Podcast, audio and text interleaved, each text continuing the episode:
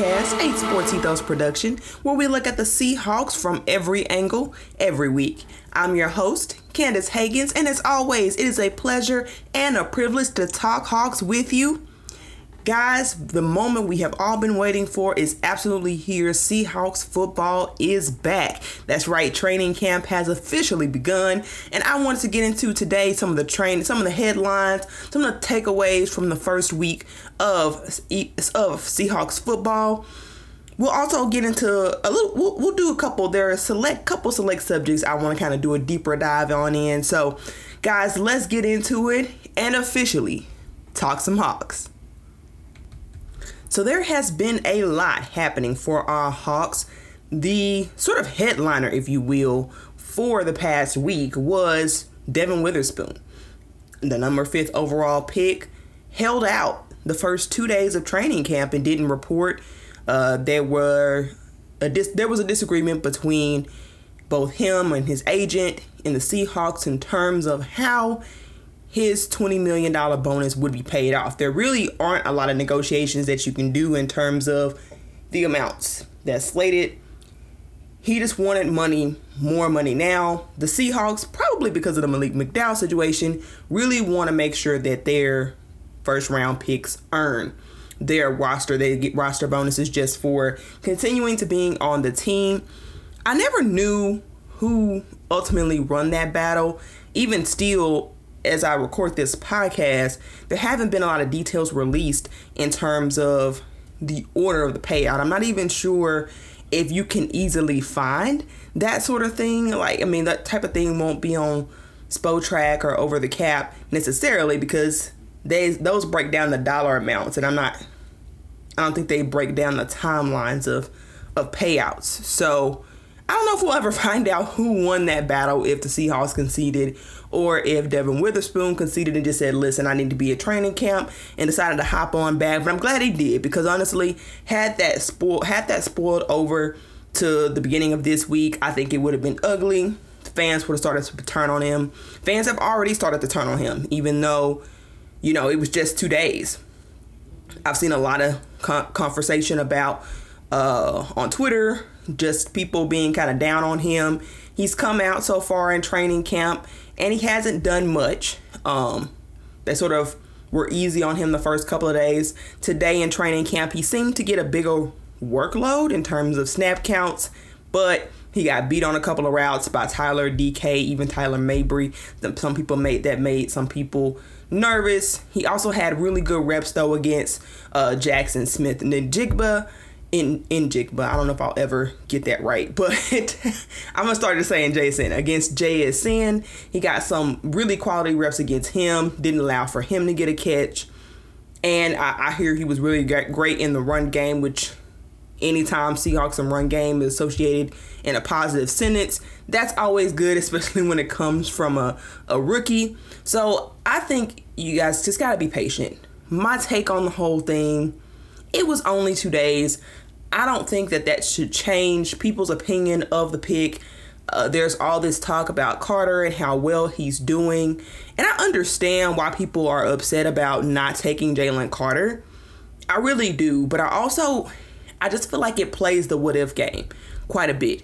I, I think it's pretty clear with how Jalen Carter went about his offseason that he really wanted to get to the Eagles with his friends and they'd already had conversations with the Eagles that essentially said they would take him if he failed.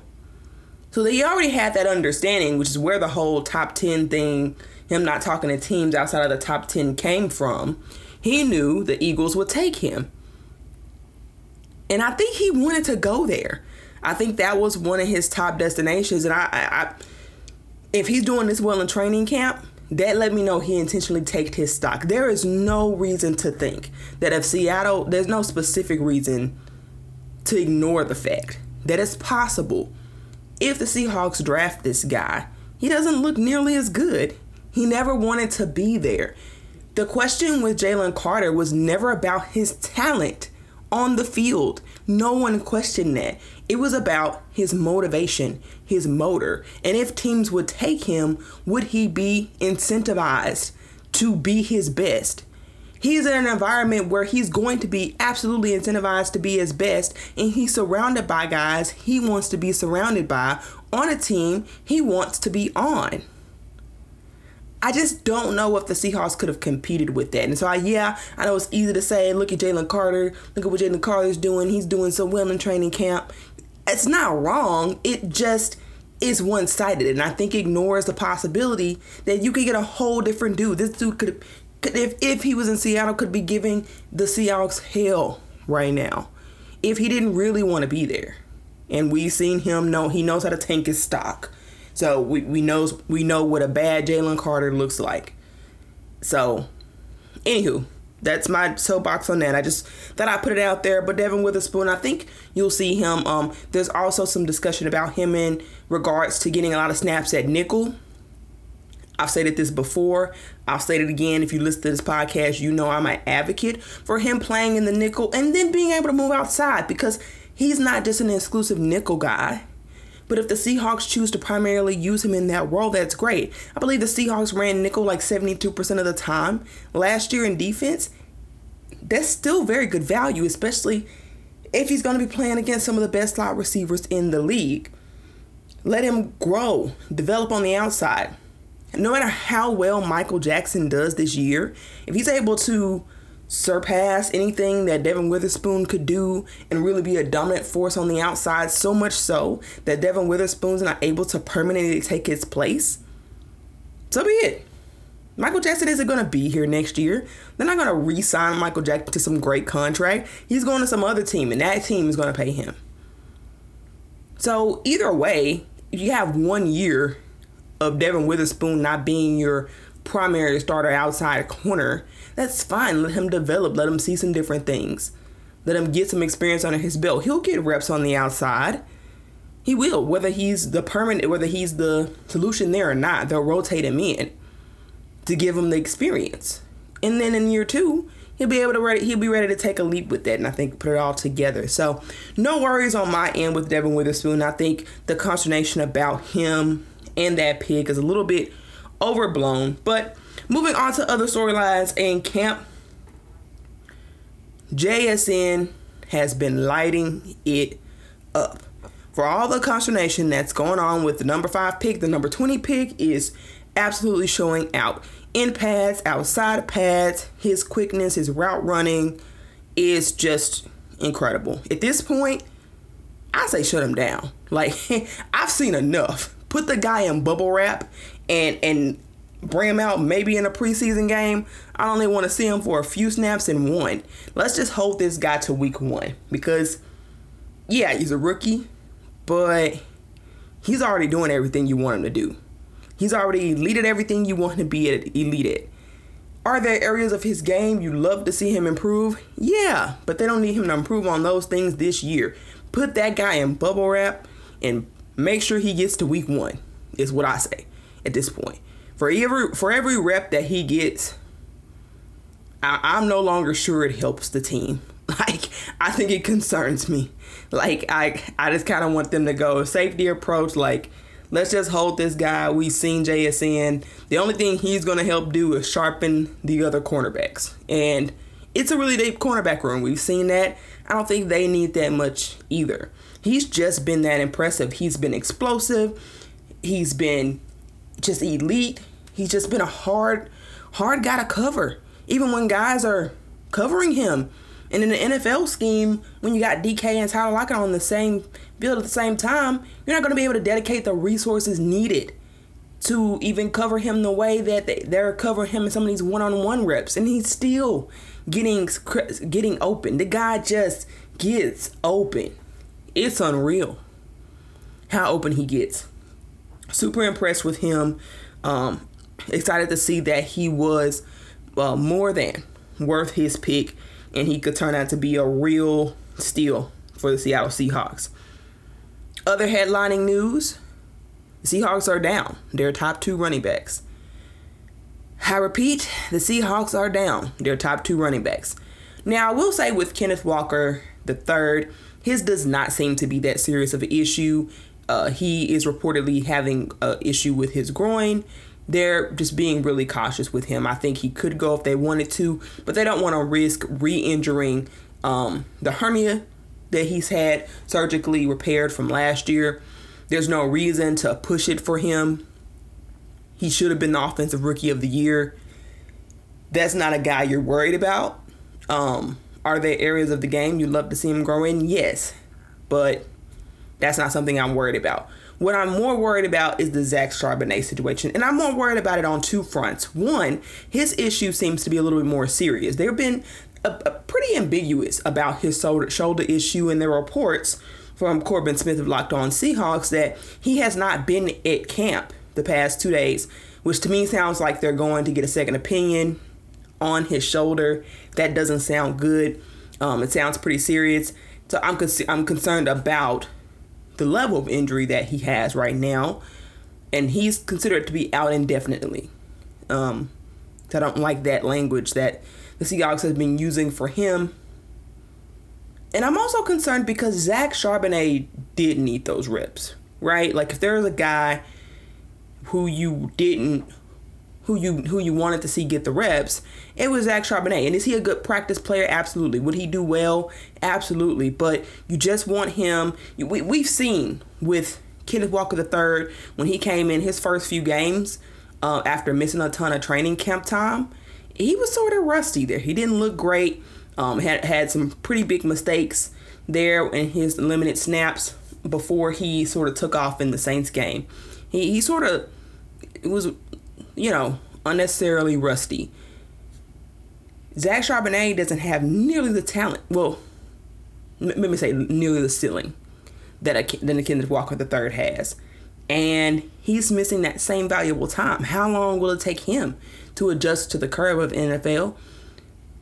Yes, the running back position is the running back position, but also you need him to get acclimated to the system and to the the nuances of the game. You want him to get comfortable with the feel and the tempo of the games and how the how the feels and the tempos can change from drive to drive or possession to possession. So I'm concerned about it from that perspective too. Um, it's really disappointing because you know just one thing that's sort of under the radar is today being the first day of pads. There's a lot of talk about how well the defensive line did in the run game. Well, I take that with about as much seriousness as I take the Christian Gonzalez talk coming out of Patriots camp about how well he's doing. Because my question is, who are they going against? Christian Gonzalez is, is supposed to be held up to be dominant. Well, he's going up against a bunch of wide receiver fours. Same thing with the Seahawks in the defensive line. Okay, Kenneth McIntosh has been lighting it up in camp, but he's still a seventh round pick. And then they got a bunch of dudes. Who are they really stopping? Bobby Wagner said. Bobby Wagner said basically he didn't have to do anything because the defensive line they were preventing anybody from even getting to the second level. I believe that. Not because the defensive line was so dominant, but just because they have they don't have any real not saying McIntosh isn't real talent, but he is a specific kind of running back. So his his strength isn't going to be running between the tackles, right? Who's your running back who's going to challenge you running in between the tackles? And to do so in elite elite level, like the kind of talent you'll go up against in an NFL game, no one. So yeah, I would expect the D line to hold up against those running backs. Uh, so it concerns me from that standpoint too because they really do they need some talent they need uh, excuse me but DeeJay Dallas doesn't give me the greatest of confidence that they're really being challenged at the defensive line from a running game perspective you really wish there was just another level of talent to practice against but really happy for Kenneth, Kenneth McIntosh. I don't want to downplay him or his successes, he has been a highlight according to PK. PK referenced him as a highlight of camp, which is big for a seventh round pick to be able to be the highlight of camp. So good on him to take advantage of this opportunity. He's looking really, really good in his in his reps. Um, I listened to Seahawks Brandon Nelson. I'm sure some of you are familiar. He's a good follow. I listened to him as well. And I heard him mention something about Kenneth McIntosh that I just personally disagreed with. And I heard him mention that he didn't necessarily think that um, Kenneth that the, that the offense could be run. That the offense will have to figure out special ways to use McIntosh. And while that's true to some extent with the receiving game, I think they've always had that stuff in their playbook. Just you don't want DeeJay Dallas on the field a ton to take advantage of it and they they never really just had a guy to lean on in that regard um, that you wanted on the field. DeeJay Dallas could do it, but did you really want to put DeeJay Dallas on the field over K9? No, you did not. Um, anyway, his take was that you need a special kind of offense for a Kenny McIntosh, and I disagree. I think that the that the offense they ran with K9 um, outside run, outside zone. I think that stuff is fine. He can do that stuff. He's a home run hitter, just like K9. They have um, similar traits. K9's better, but in terms of their home run hitter ability, um, they're just football speed. K9's faster, but K9's a um, McIntosh is a playmaker.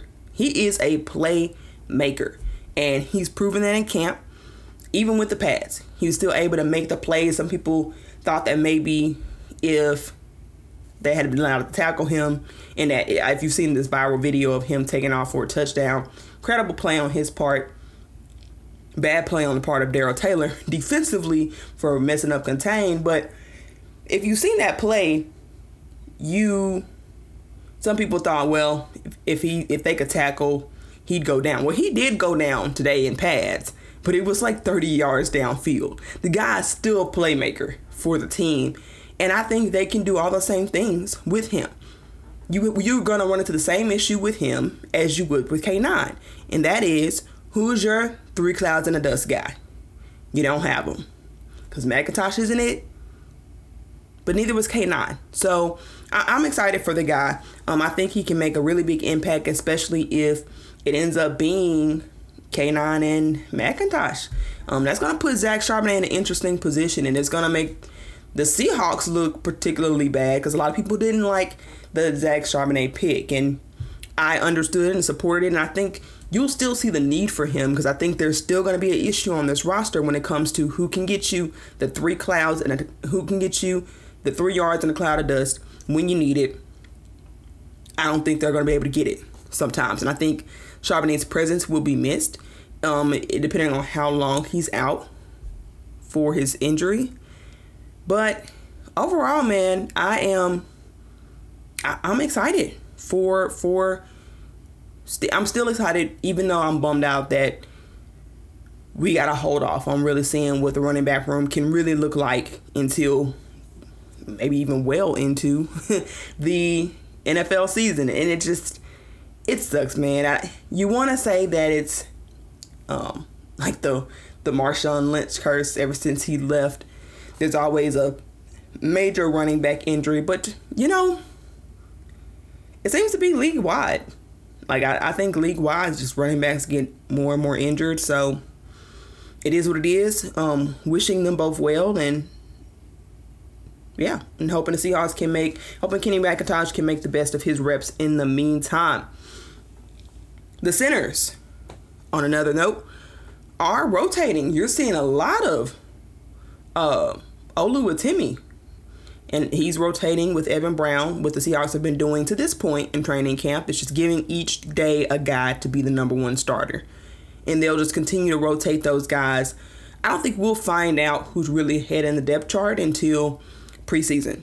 Probably maybe the mock game gives some early indications, but I think really preseason is when you'll see that sort of see who the Seahawks like more.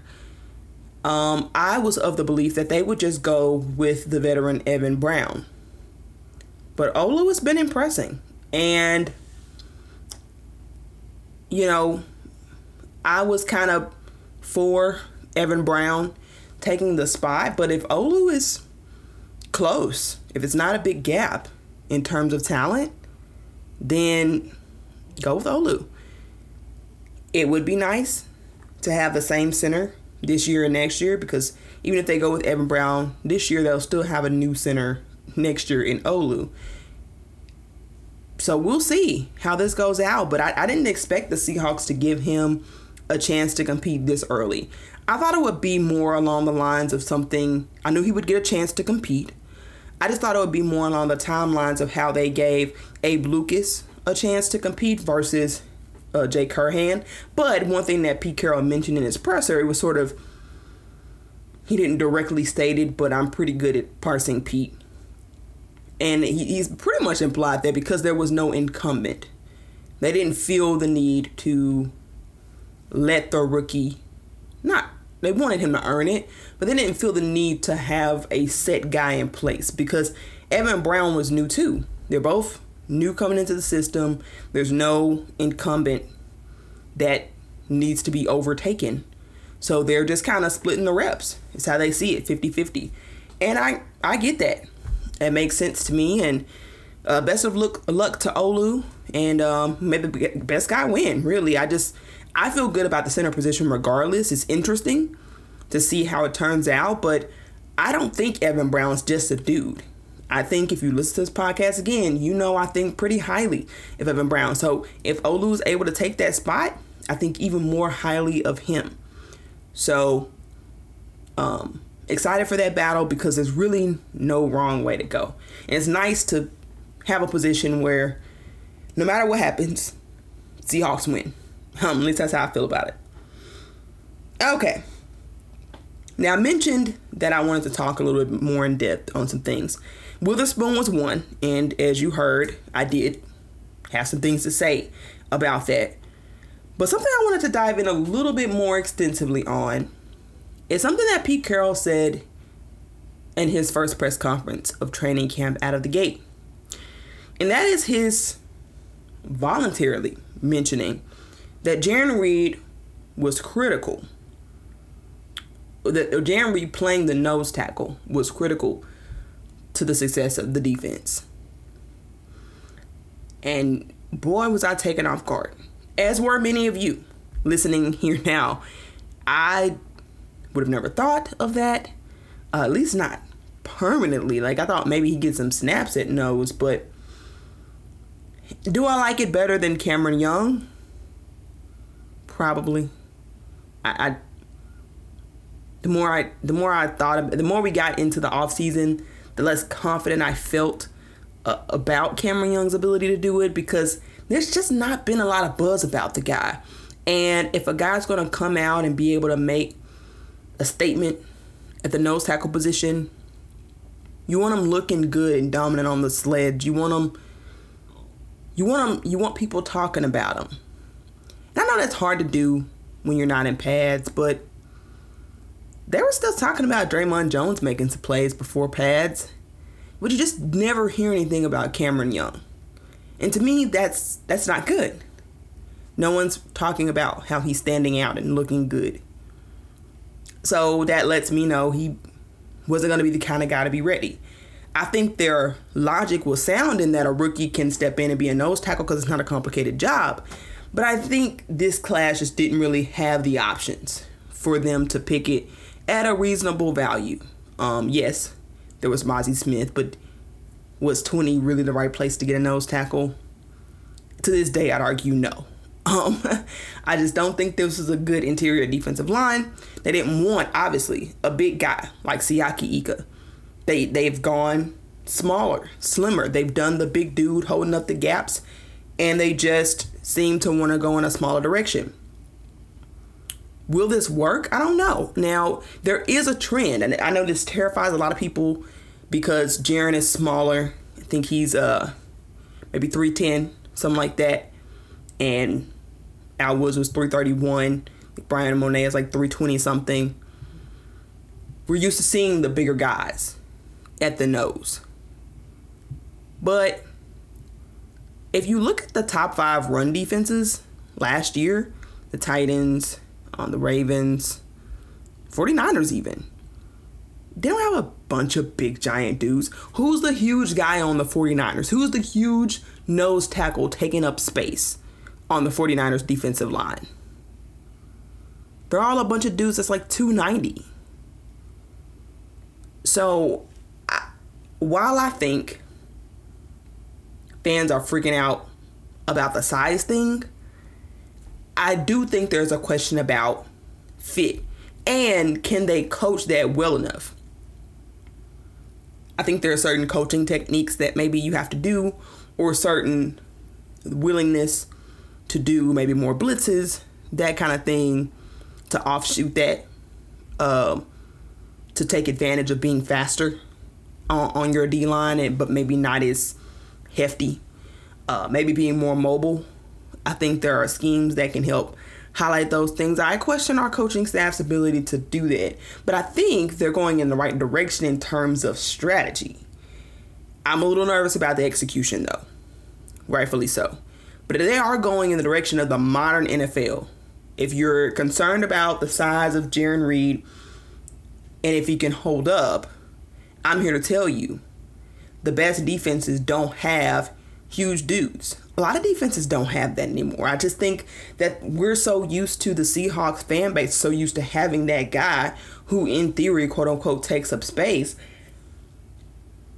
But is the 20 extra pounds that they take up worth the loss of speed, especially in a in a division that's known for so much motion in the run game, for so much uh, misdirection in the run game?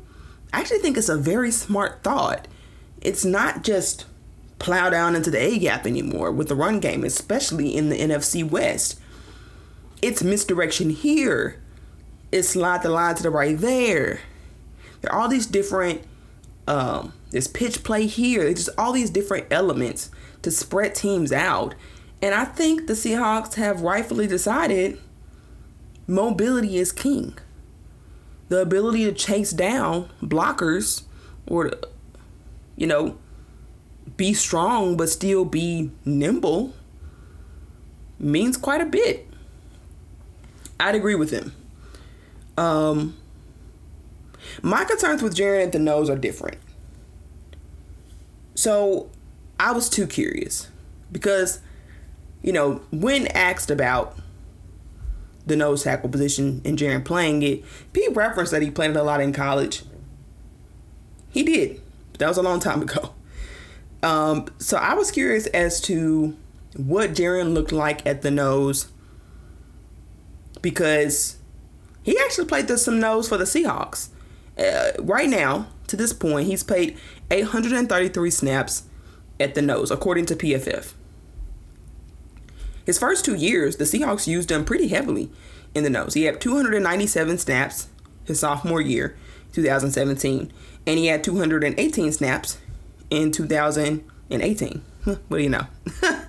uh, so after that, his snaps dwindled to less than 100 per, but he did have 100 snaps in 2021 with he was with the Kansas City Chiefs. That's the year right after essentially he left uh, the Seahawks to go to Kansas City. And so I couldn't get my hands on all 22 tape for 2017 and 18. I tried, guys. Sorry, I just couldn't find it. It wasn't available to me. So I did have to settle for looking at the 2021 uh, tape and how he played. Yeah, I watched some of the games. I think in week one, he played more snaps at nose, and week seven, he played more snaps at nose. And by more, I mean like double digits, right? Like 10, 11, because it's not going to be a ton. He's never leaned on heavy in that role. So I watched those games, watched the all 22 and watched him in those snaps. And I wanted to share with you guys my observations. It's sort of because it's a different scheme, it's a 4-3. Um it to me it wasn't worth doing quite a film study on. But if you guys want that, you can let me know and I'll see what I can do about putting some cuts together. But for me and my observations, they were this. He's strong enough to hold up at the point of attack when it comes to double teams. I think he did pretty well in double team situations. Now, when he was at center, I kind of had to nuance my assessment of him at double teams because he actually found more double teams when he was at the three tech than when he was, you know, head up under center an under center. When he was head up under center, he kind of it's sort of this weird dynamic where he was actually in a better position to make plays on the ball when he was head up with the center. Um, they didn't tend to double team him in those scenarios. So I kind of took some info and pieced it together. But whenever he was double teamed, he handled himself well, kept the linebackers clean. I think there were a couple of instances where he was double teamed at the center spot. And in those instances, he was able to keep the linebackers clean. He was able to make some penetration. But like I said, his timing on the ball was sometimes better when he was at the nose than when he was, you know, anywhere else. Because sometimes he just didn't look good. As you guys know, it was a rough year for him in Kansas City. And his better snaps, to me, when he looked like he was going to make more of an impact, to me, was on center. So that's encouraging. That was encouraging for me. What was discouraging and what might continue to be an issue, maybe, maybe not, we'll see, but his lack of play call awareness. For a veteran, he was just unaware and got fooled by a lot of misdirections, got fooled by a lot of uh, by a lot of things. Like any any trick any kind of trick play. He just didn't seem to follow the ball consistently. He just seemed a little easy to fool. And that would be my concern. Just sometimes the awareness of where the ball is and how he's trying to make a play that just led to a lot of negative plays for his team defensively. Now, that Kansas City team was not talented. So when it comes to people being able to set the edge, they didn't have that. So I'll give him that caveat so that those type of plays were huge plays for the opposing offenses in the games I watched, were the Browns and the Titans. But yeah, so I think that may be if you were looking for what Jarran Reed could look like in a nose tackle role. I'm not sure it's as much that he's going to get blown off the ball a ton. I'm sure there will be snaps where he'll get blown off the ball just because I don't think he's consistent of a of enough of a player to just be stout at the point of attack all the time. But I do think overall you'll see him hold up well, and I think you'll see guys like Bobby take the slack when he does um, get mauled off the point of attack. Because for him, it's either all or nothing. Like either if it's a really good play or it's a bad play. I very few in between, unfortunately. Uh, but again, a lot of that was was just kind of my observations from him from him in a different role, and not the nose tech because those snaps were just so limited.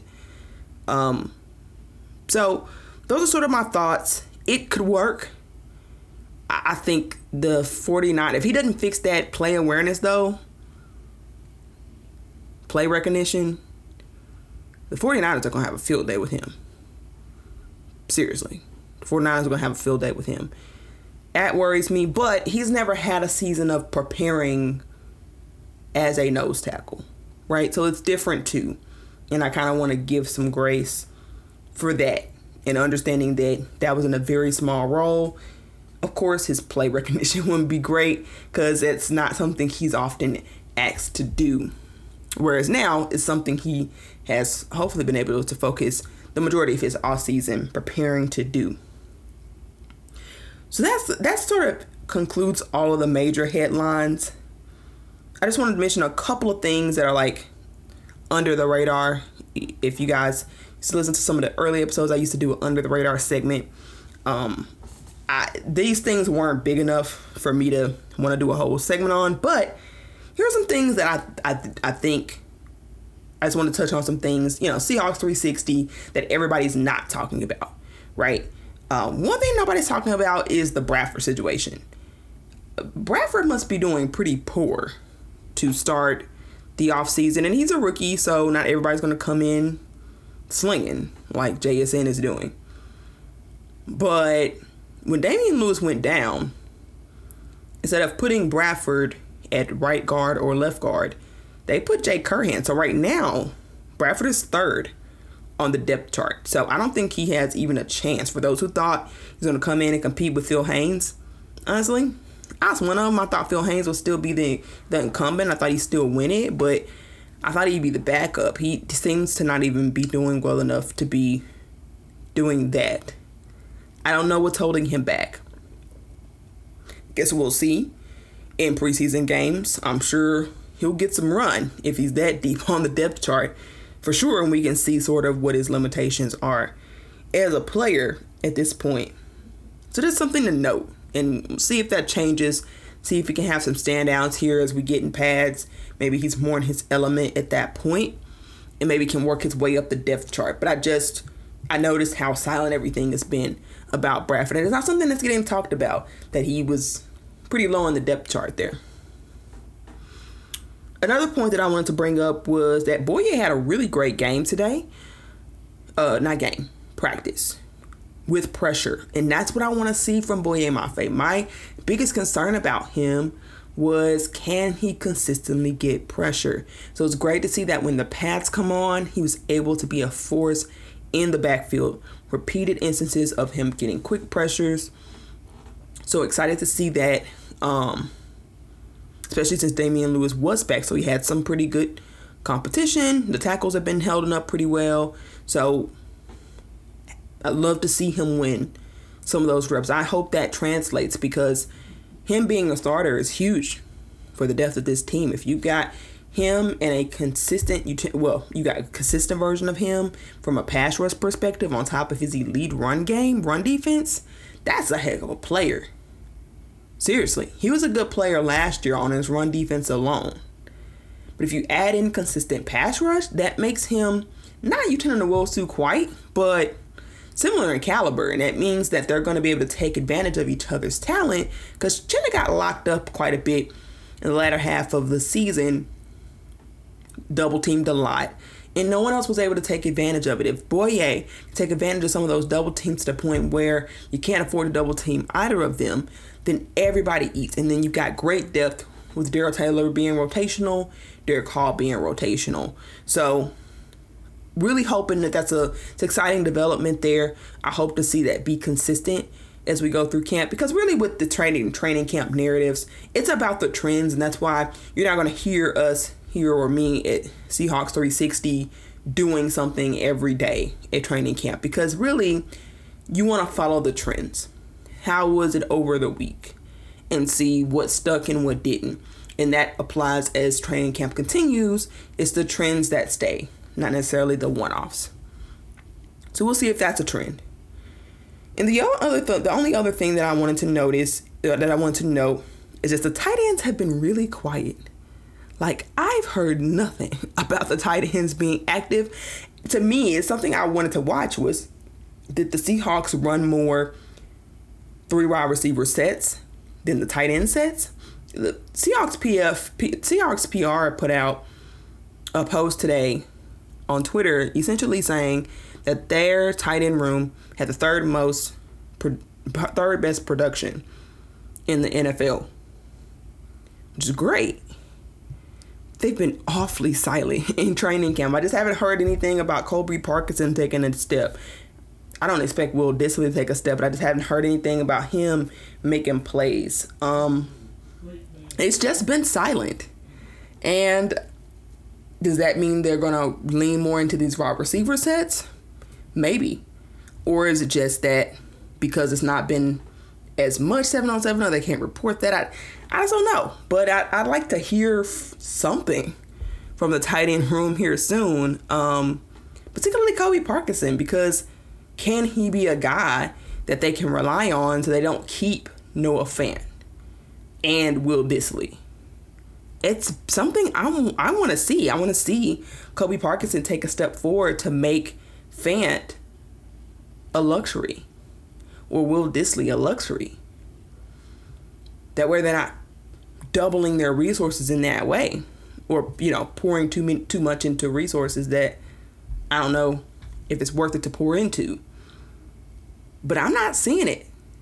And I think this is a contract year for him, if I'm not mistaken. So, you know, I hope he makes it his business to sort of step up and make plays. And particularly, I heard that the red zone offense was non-existent today in in practice with the pads on. So you'd love to see Colby Parkinson find a way to shine. He's always with his size, he's been able to be a potentially great red zone target.